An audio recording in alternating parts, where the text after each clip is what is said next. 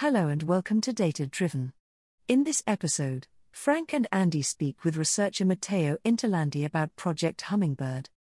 Now on with the show.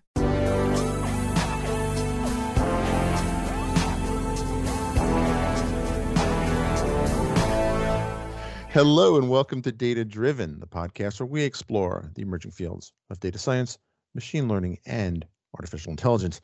If you like to think of data as the new oil, then you can consider us Car Talk because we focus on where the rubber meets the virtual road. And with me on this epic road trip on the information superhighway, as always, Andy Leonard. How you doing, Andy? I'm well, Frank. How are you? I'm doing all right. We're recording this on uh, Wednesday, September 1st, uh, 2021, and the um, the uh, the remnants of Hurricane Ida are ripping through the DC area. Um, so if uh, if I suddenly get dropped, that's because we probably lost power. But I do have the backup generator, um, the one that the professionals installed, and my uh, duct tape together uh, solar generator. So I will be offline uh, for a short bit and hopefully come back online. Um, how are you doing, Andy? I'm doing all right, Frank. Well, we are, you know, I'm about, gosh, 250 miles south of you. Hmm. Um, we didn't get near the, you know, near the effects of Hurricane Ida as you did. Uh, we're getting a little bit of rain now. We've had some wind gusts but it's been really mild. And if you look on the radar, kind of watching the track, and I I do, I'm a weather weenie, an amateur, but uh, it it just kind of went around us to the to the west, and it actually started east when it got a little north of us and aimed right for your house. I was looking at it, I was good. That's where Frank lived, right? And look, the eye is coming right for Frank. What's left of it? Well, So- fortunately, we're safe. There was some kind of uh, flooding in Rockville, and um, this small overnight, and uh, some folk they got up. No one, no one died that I'm aware of. So it's it's just, you know, we're not accustomed to floods or hurricanes or tornadoes up here in DC. Right. Um, and um, we're we're more used to the human threats of you know little things like terrorism and things like that. But Yeah, you guys got a little bit more to worry about that than we do here in Farmville. right. Um, but you know, these days, who knows? The uh, definitely our thoughts and prayers are with the folks in uh, in Louisiana and Mississippi. They were hit very hard. I've uh, got got friends in Georgia, uh, Western Georgia, were telling me that um, they they took a beating as well, and you know, it just it looks horrible. I, I you know, I've, I've been in a few of those places after hurricanes have hit um, as part of like church efforts to help clean up and stabilize and stuff like that. It looks like I don't know. They people describe it as a, like a war. I've never been in a war, so I don't know. I've seen pictures, and Right. it's some. I mean, it's a lot. It looks like a lot of stuff is blown over and that sort of stuff. It's just so, and they're talking weeks and weeks before power comes back on. That's Um, horrible. Some of those places. Yeah. that's that's probably going to be do more damage um, for a lot of things. Well, you but on a more you know. positive note, On a um, positive note, on a positive note, um, we are. I am super excited to have a special guest, and I say super excited because he's from Microsoft. He's a senior scientist in GSL at Microsoft, working on scalable machine learning systems. Before he was at Microsoft, he was a postdoc scholar at the uh, computer science department at uh, UCLA, and um, this uh, he was doing a lot of interesting stuff uh, there. He was doing research at uh, Qatar or Qatar. I'm not sure how to say that uh, exactly, uh, but uh, he has a PhD in computer science in the University of uh, Modena, and or I'm going to botch this, Reg- Reggio Emilia. Uh, welcome to the show, Matteo. Thanks. Thank you. Awesome. So we are really excited to have you here. We actually booked you uh, a whole month in advance. I've been looking forward to this um, because you're coming by way of uh, some of the folks at the MLADS conference. And for those who don't know, I may I've mentioned this. MLAD stands for Machine Learning and Data Science Summit. Uh, it used to be in person. I think now it's entirely virtual for the foreseeable future. Uh, but that I, I attended MLADS in 2016, summer of 2016, and it was um, it was life altering. Like I don't say that um, light, lightly. So um, Microsoft does amazing work in the machine learning and data science space. Um, very much cutting edge stuff. Very much, um, I wouldn't say under the radar, but Microsoft does not do a great job tooting its own horn. So we're very excited for you to come on, Matteo, and talk about this little project that you're working on. And what is the? Is it have a code name or what? What? What is it called? Hummingbird. So the code name is actually Hummingbird. Yeah. Interesting. We don't have any specific internal names for this for this. Project. Okay. Um, what does GSL stand for? That was my that was my first question when I saw your bio. Uh, is for Gray System Lab and is uh, after Jim Gray. Oh, uh, okay. Turing Award. Yeah. Uh, Okay. So it's a Um, research lab after this name. Yeah. And this Oh, within the. Azure Data Organization. Interesting. And um, so what what what cool stuff does Hummingbird do? So Hummingbird um, is a little bit a weird project in the sense that when we started this project, we didn't know if it was going to to be a success or not. Because what we try to do basically is to um, translate uh, traditional machine learning models and into neural networks. Actually, not into neural networks, but into tensor programs, such that then we can run over tensor runtimes such as PyTorch and TensorFlow. Um, so when we started this project, actually the idea was, hey, there is a lot of investment in general uh, pulling into this um, neural network frameworks. And coming from the Azure Data Organization, instead we are more interested in these traditional machine learning uh, methods, such as decision trees, linear models, one-hot encoding, all those boring uh, traditional uh, algorithms. And, and so we look at this the neural network system and say, hey, how we can take advantage of all this technology that is built into this domain. Uh, so you can run neural network over CPU, you can run neural network over the GPU, then you can use like fancy compilers to compile, uh, to co- generate the tensor programs, all those sort of uh, techniques. And we were kind of struggling to see what we could do with uh, with this stack. And and what we come up with would, is this uh, Hummingbird project. So uh, we basically take um, um, traditional machine learning uh, pipelines composed by featureizer and machine learning models. Uh, after the day trained, so first you need to train it using scikit-learn, ML.NET, or um, um, one of those traditional machine learning um, uh, platforms. And then once it is trained, we basically convert it into a, a set of uh, tensor operations. Um, uh, in the current version, we use basically PyTorch for doing this uh, conversion. And then basically you have a PyTorch model, so you can do whatever you can do with PyTorch models. So you can deploy it in, in it into uh, uh, PyTorch uh, um, deployments. You can run over CPU, you can run over the GPU, or you can do the TorchScript if you want to get rid of all the Python dependencies and just have a C++ program. You can do all this, uh, all those tricks. Interesting. Does it impact uh, accuracy, precision? Does it improve it? Keep it the same?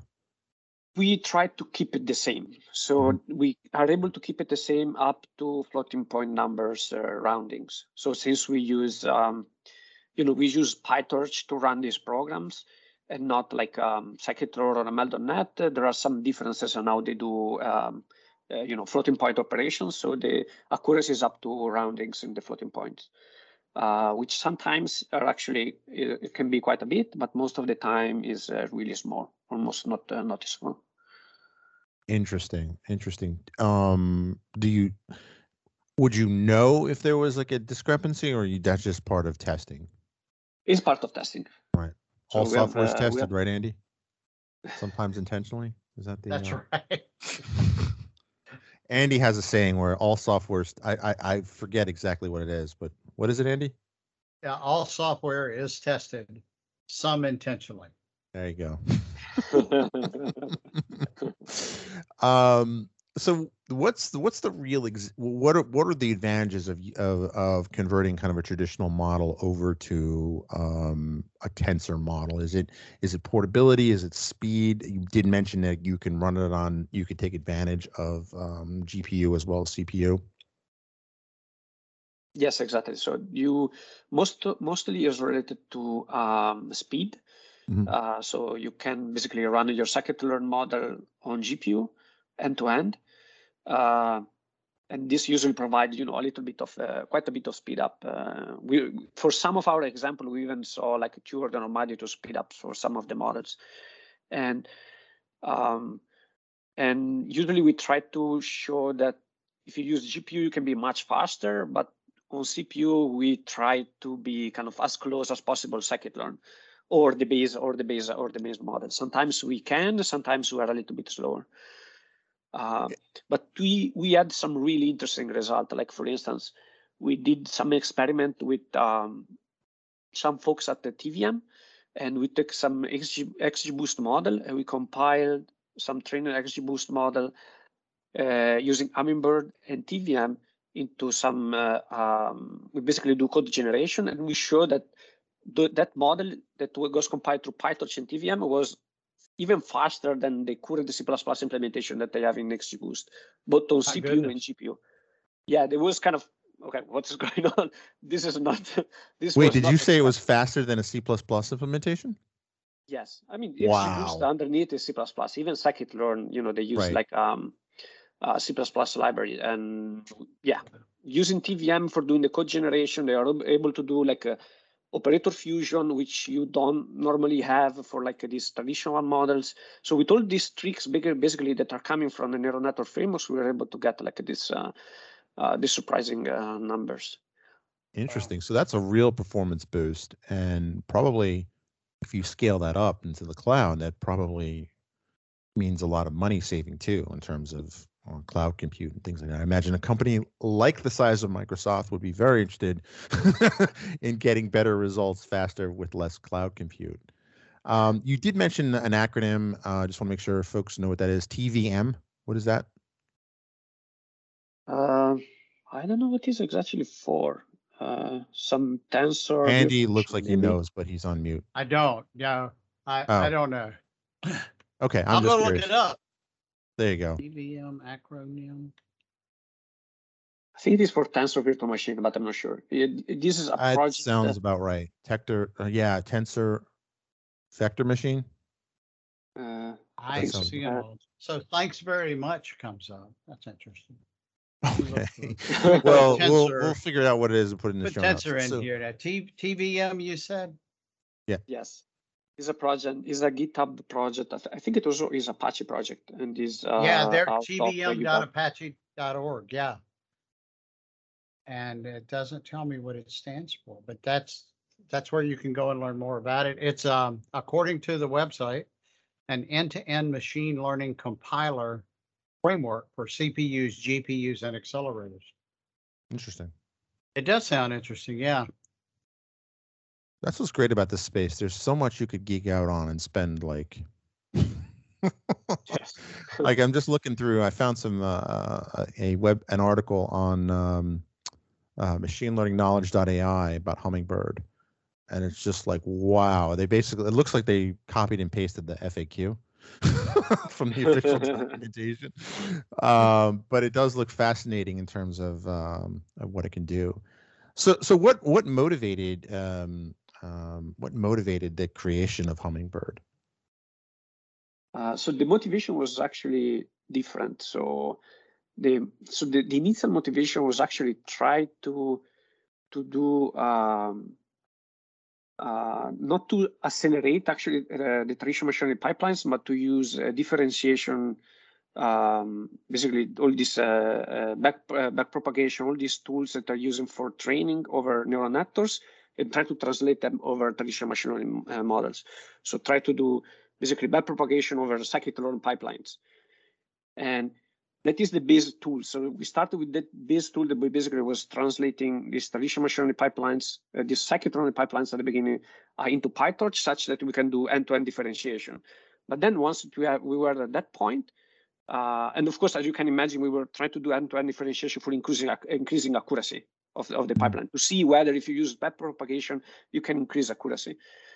And then once we, we did this translation, we basically realized that, okay, since we are on PyTorch world, we can exploit all these other, um, you know, the PyTorch framework uh, and hardware acceleration, all those other toolings. And then basically we kind of uh, ditched this idea of doing end-to-end differentiation, uh, end-to-end propagation over, over the, the pipelines, and instead we focus more into building a system for accelerating uh, inference uh, uh, prediction over uh, these traditional machine learning methods. So I'm curious, uh, Matteo, this is not my forte. Frank's the data scientist of our, of our pair here. I am a data engineer.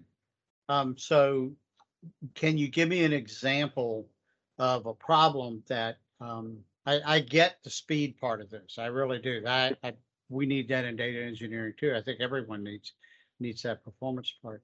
But can you give me an example of something that you've applied this to? And you already gave us a, you know, a, a interesting number about how much faster it was, a couple of good references on that. Was there something in particular that you've worked on or that your team has worked on and applied this and saw some, you know, some interesting results? So Andy, first of all, I'm a database person too. I'm not a machine Ah. learning person. Not that I, so I think we speak the same language. Okay. I'm a data. I- I'm a database person that uh, is. I'm trying to basically understand all the machine learning domain and see how much databasing can take advantage of uh, these techniques. And my initial, uh, I mean, the, the start of my investigation was traditional method because those are the one that you, in general, use over uh, tabular data.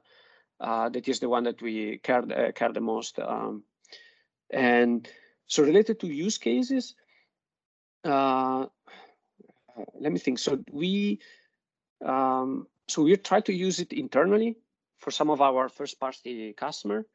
Um, to just because they have like a scikit-learn models and they want to kind of try to see if they can speed up the the, the inference of this uh, the, the prediction over these models.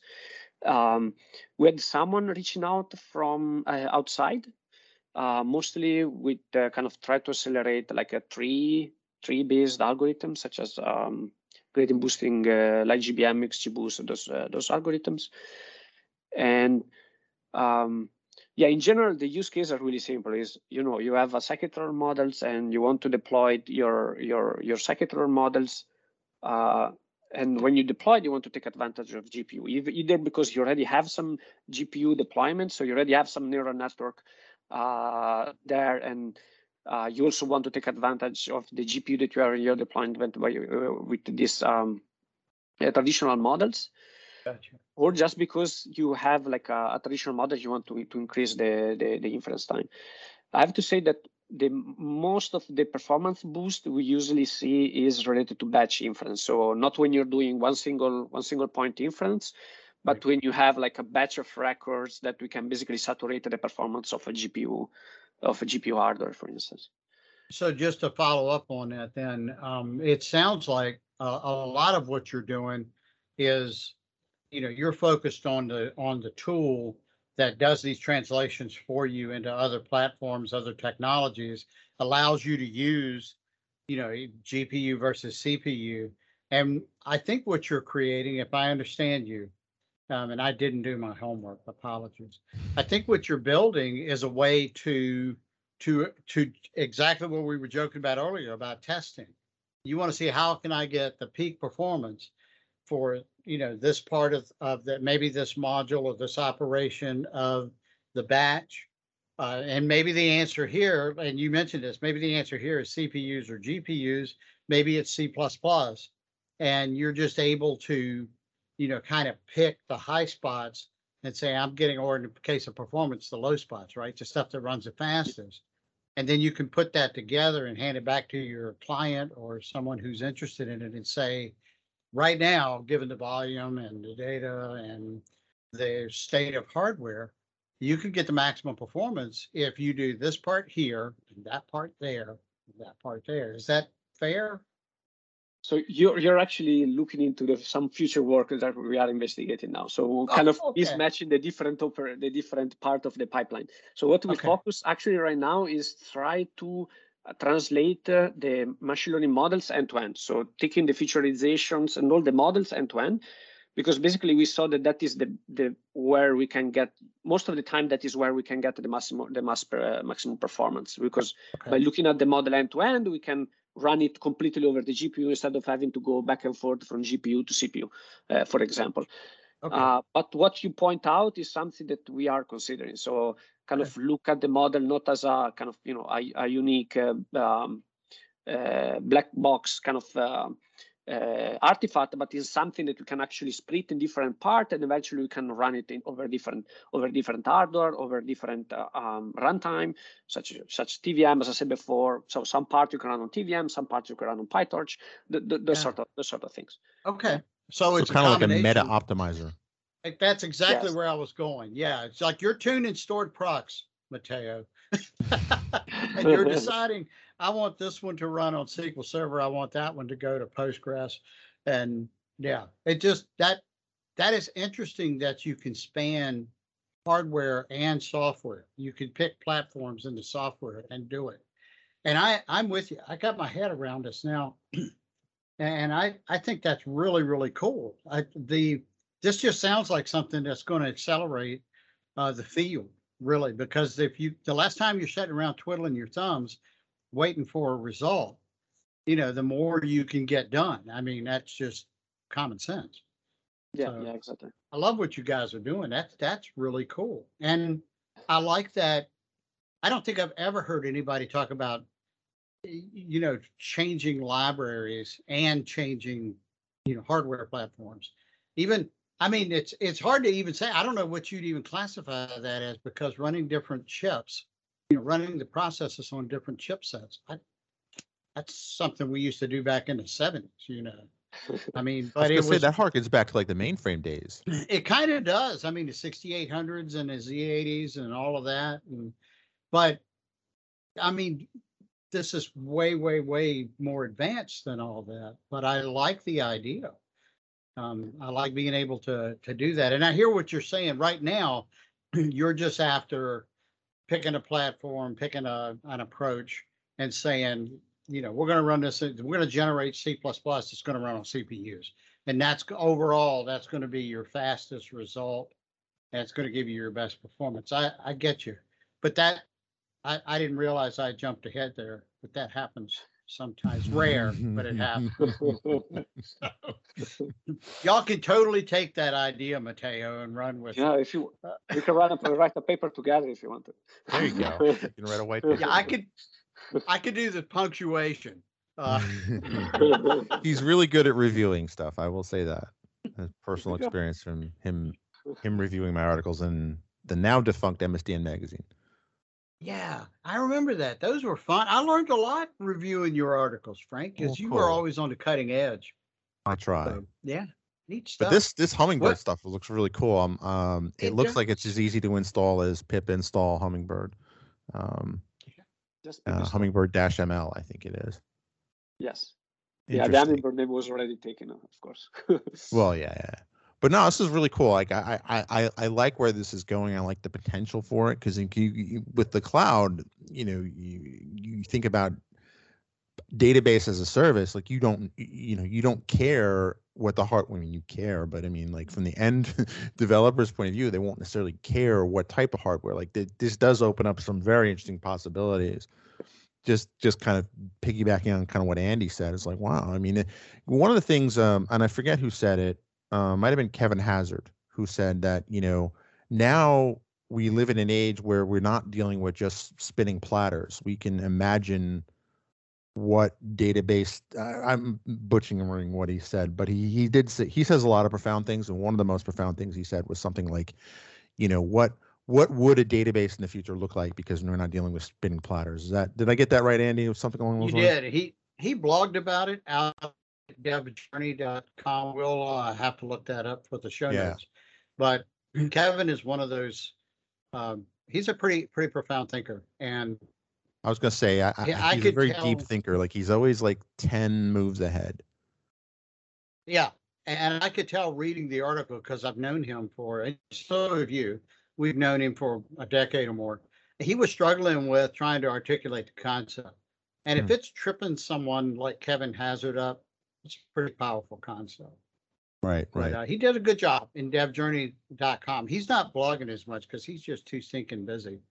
But um, yeah, you're right. It and, and I had a similar conversation um, with um, you know with with my son Stevie Ray um, not too long ago. and We were talking about um, you know, flash drives and, you know, uh, that the memory that we have now that's so much faster than the platters.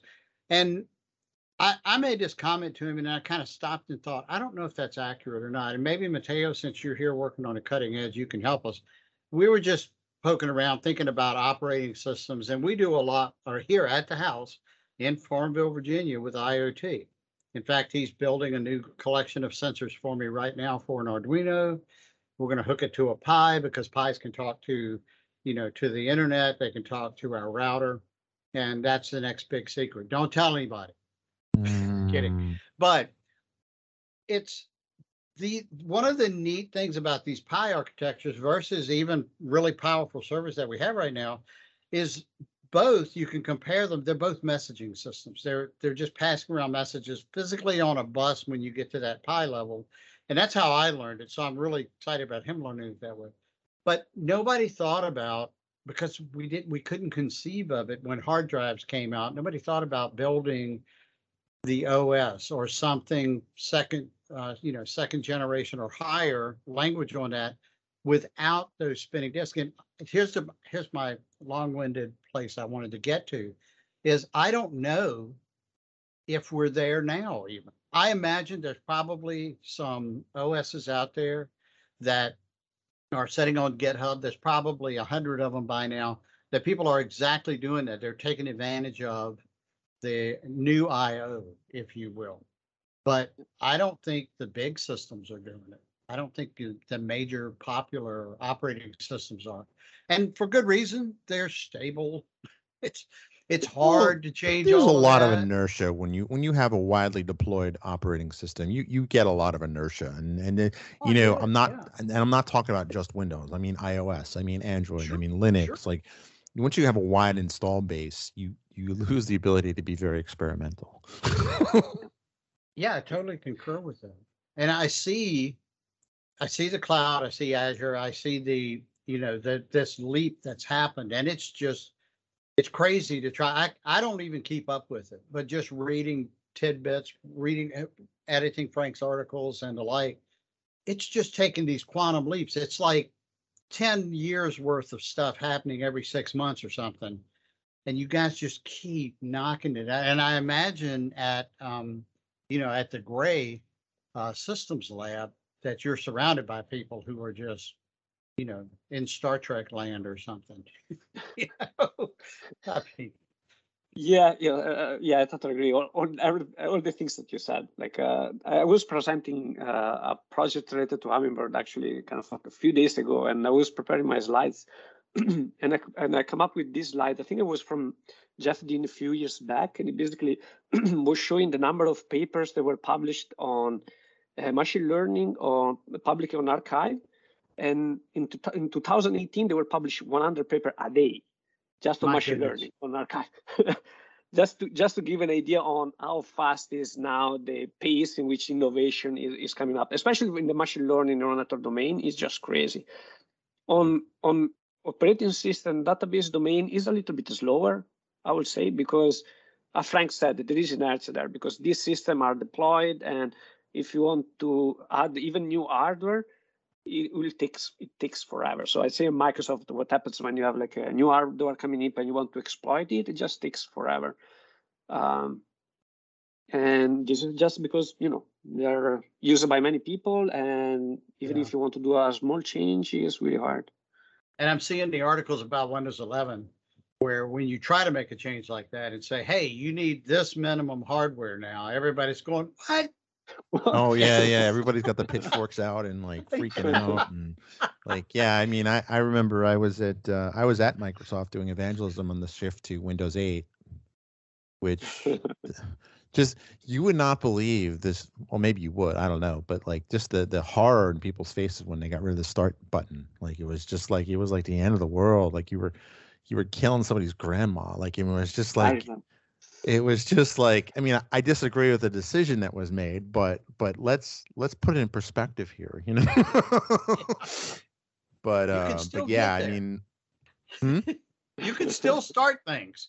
right you can still start things like and and, and before this is funny like this is this is just a complete sidetracking Matteo. We do this a lot. Um, 'cause it never happens, Matteo. Just before you, keyboards had the Windows key, there's a you could hit Control Escape and it pulls up the same thing. Like, like I don't know. Like it's just not the end of the world. Anyway, sorry. uh, Flashback to 2012. But uh, so, uh, Matteo, we have a bunch of kind of pre-canned questions we're going to ask you. Uh, we asked this from all of our guests. Most of them, or about half of them, are kind of fill in the blanks. But the first one is, how did you find your way into data? Did you find data, or did data find you? Uh, I will say data find me. Uh, I think it was mostly because when uh, I started my PhD, I wanted to do distributed systems. And for some reason, I ended up doing distributed system in a lab, in a database lab. So I think that is why I think data found me uh, because I, was, I wanted to do something else, but then I ended up uh, doing data. And That probably was, uh, I was really lucky to be honest. Cool. Very cool. So our second question is, what's the favorite part, your favorite part of your current job? Uh, I don't know. This is a hard question. Uh, I will say that I really uh, love my management in the sense that they allow me, us in GSL, to be uh, sort of independent in the sense that uh, you know we are researcher and Sure. uh, they allow us they they find a way to kind of uh, strike a balance between having us be independent and kind of do our own research with crazy ideas like the one that I presented with Hummingbird, and still be kind of you know with our foot on the ground and uh, and kind of help a product improve uh, improve uh, improve the system etc. So I think that, that is mostly what I love. So I on one eye I can kind of look in what we can do next, like uh, having the operators running over different hardware, and on the with the other eye I can kind of see what are the real problems that are coming from from from product and how we can solve them.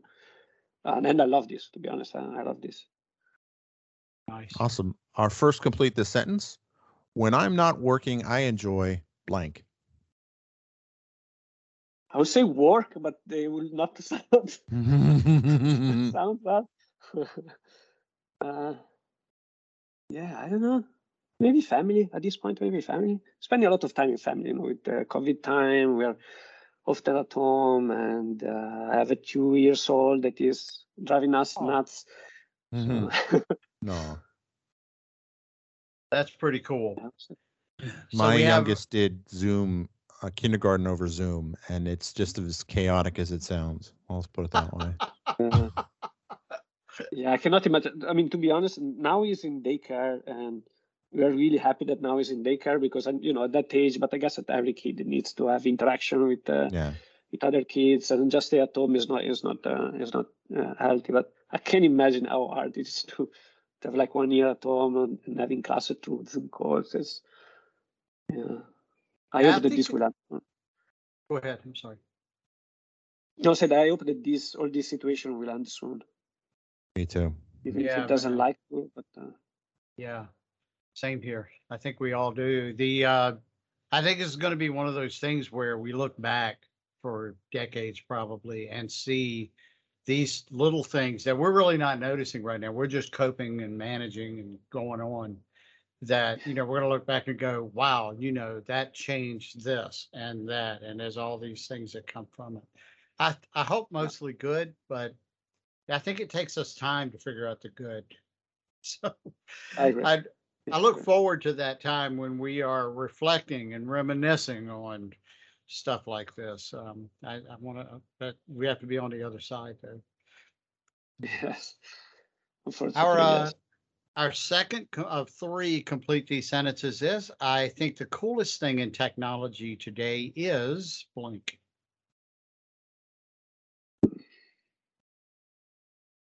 I don't know. I don't know. Uh, I mean, as a researcher, usually I'm attracted by things that I don't know. Uh, Okay. So we'll say something like quantum computing because I don't know anything about quantum computing. Um, yeah, I, I don't know. So uh, go to impactquantum.com.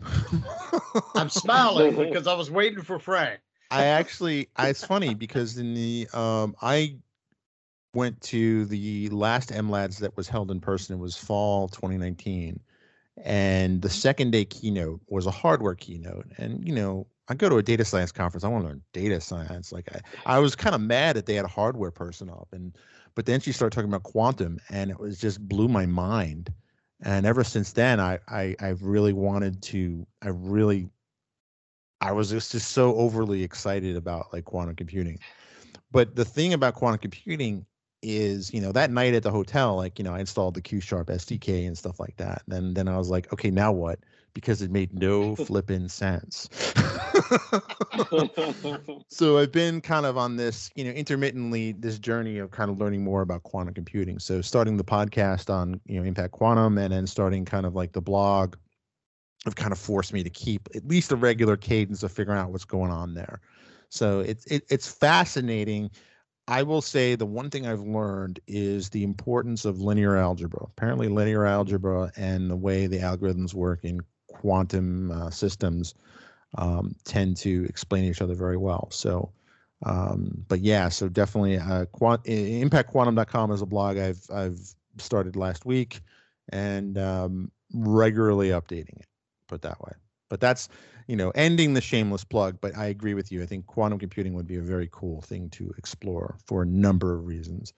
Um, the next and final complete the sentence is I look forward to the day when I can use technology to blank.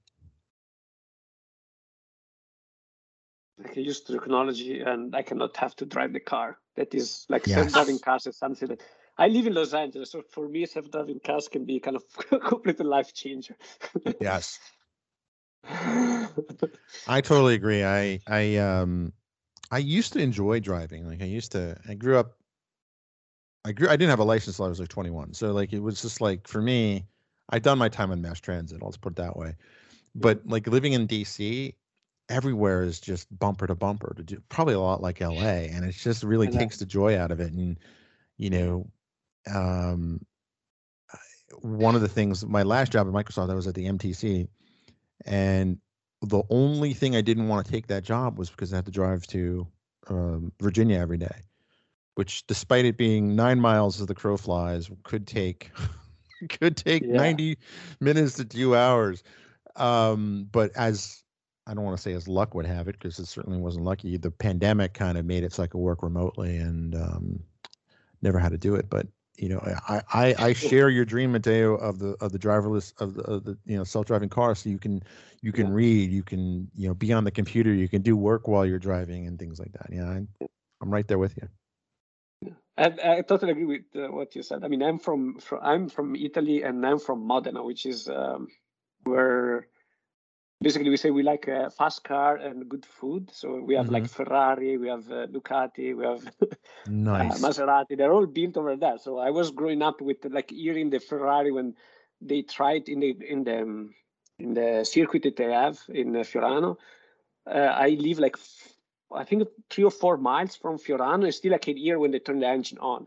How loud was, was that? So I really like uh, cars, but yeah, I can I cannot stand like sitting, you know, idle in the traffic, bang with other cars just for like for instance for going to work or to for going grocery shops, and it's just kind of a waste of time.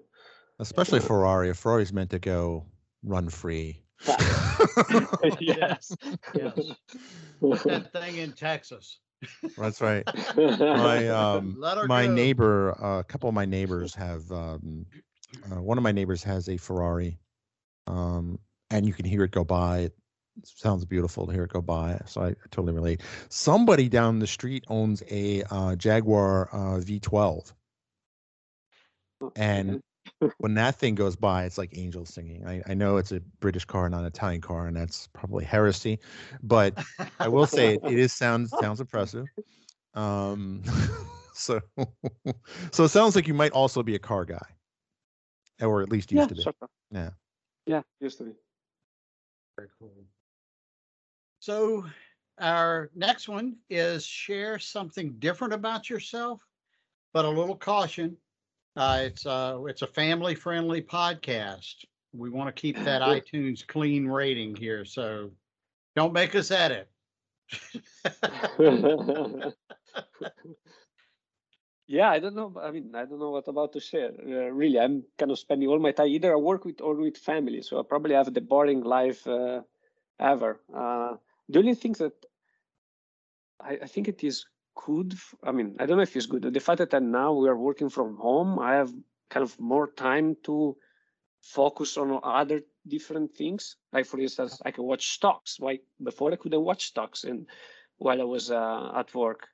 Uh, because I can have my laptop and when I have a meeting, I can just uh, take a, take a peek. And of course, I can have my stock there uh, while while while I'm uh, while I'm working. Uh, nice. and yeah, and like, I think I kind of yeah, kind of like kind of looking at the stock market, especially because now is a little bit there's a little bit of fraud around. So all this meme stock, etc., is it make exciting, but also a little bit dangerous. So it's become like a sport, uh, if you will. Yeah, I mean, I was trying this uh, the um, uh, Robinhood app when they say gamification of stock market. I don't know if you ever tried that. is is crazy. It looks like gambling at all. Right. It really looks like gambling. Yeah. And the final question uh, do you listen to audiobooks? And if so, do you have any recommendations? Uh, no, I don't listen to audiobooks. I think I'm more kind of on the old style, I would mm-hmm. say. Uh, I prefer usually to read rather than, uh, than listen. Uh, to be honest, I don't know why. Uh, I don't know why. Uh, I think it, I think it depends on the person. Like I think it depends on kind of what you're comfortable with. I mean, my audiobook listening is nowhere near where it was when I would drive everywhere all the time. Um, yes. So, um, yes. yeah. So the reason why we ask is because Audible is a sponsor of the show, and if you go to thedatadrivenbook.com, you can uh, sign up for free Audible uh, membership, and if you sign up, then they give us a a little pat on the back and probably enough money to buy a Starbucks and help support the show. and uh, they've actually been one of our number one sponsors so far because of this program. So, yep. Um, so you mentioned you had a website. Uh, where can folks find out more about you? Uh, what my, my website? I think it is. Uh, I don't remember. Uh, oh, interesaaat is a GitHub website. interesaaat.github.io. All right, we'll make sure it goes on the show notes uh, so folks can find out more about this and um, definitely go uh, go to your favorite command line prompt and type in pip install hummingbird ml to check out what's going on.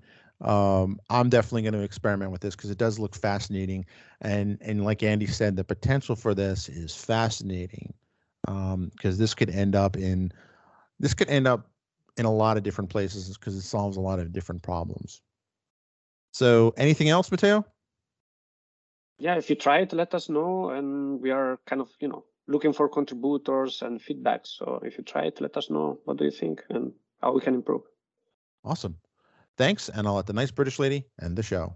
Thanks for listening to Data Driven. We know you're busy and we appreciate you listening to our podcast. But we have a favor to ask. Please rate and review our podcast on iTunes, Amazon Music, Stitcher, or wherever you subscribe to us. You have subscribed to us? haven't you? Having high ratings and reviews helps us improve the quality of our show and rank us more favorably with the search algorithms. That means more people listen to us, spreading the joy. And, can't the world use a little more joy these days? Now, go do your part to make the world just a little better and be sure to rate and review the show.